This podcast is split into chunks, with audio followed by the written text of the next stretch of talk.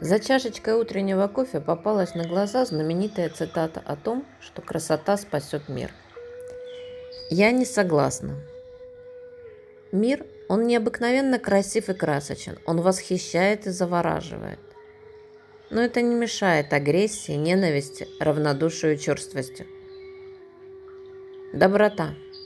Только доброта спасет мир – но как же чертовски тяжело ее проявлять, когда нужно найти компромисс между уважением чужого выбора, собственным комфортом, да и много чем еще.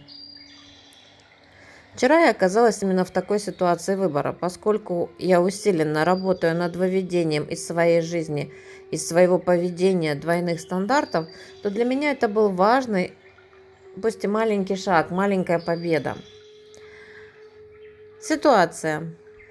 Самолет.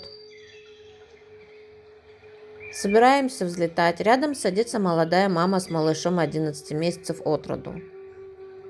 Первая моя мысль была о том, что я очень устала, малыш явно не даст отдохнуть. Появилось, вернее, начало зарождаться раздражение и недовольство. Наблюдая за своим состоянием, сама себе задаю вопрос, а как же доброта, которая должна спасти мир? Ведь она не может быть какой-то там абстрактной и проявляться только тогда, когда удобно и все хорошо. Ведь все начинается с малого и здесь, и сейчас.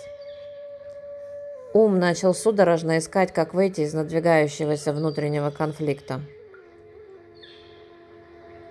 Но где-то внутри захотелось совершить реальное действие для этой мамы с малышом. Я помогла усыпить малыша. Мне ж не сложно. Уснула и мама, она тоже устала. Мое настроение стало намного лучше. Малыш, такой маленький, чудесный медвежонок, проспал весь полет и дал отдохнуть всем. Но на этом, как оказалось, мои испытания не закончились. При посадке мама малыша разговорилась. Оказывается, они едут в гости к папе в ночь, не понимая, как будут добираться дальше, минимум еще 70 километров.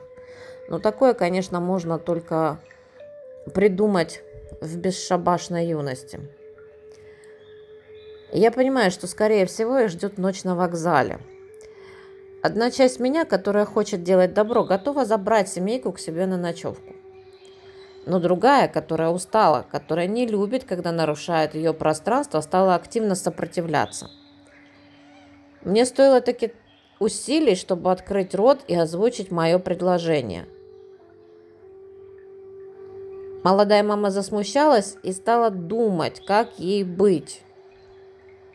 Ну а мне от того, что я все-таки пересилила, открыла рот и выдавила из себя, мне стало на душе легко и радостно.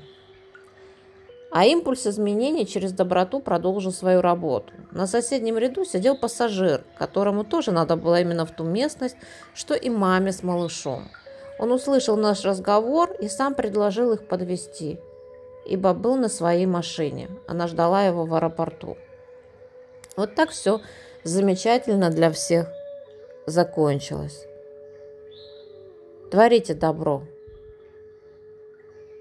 Всем добра любви и процветания.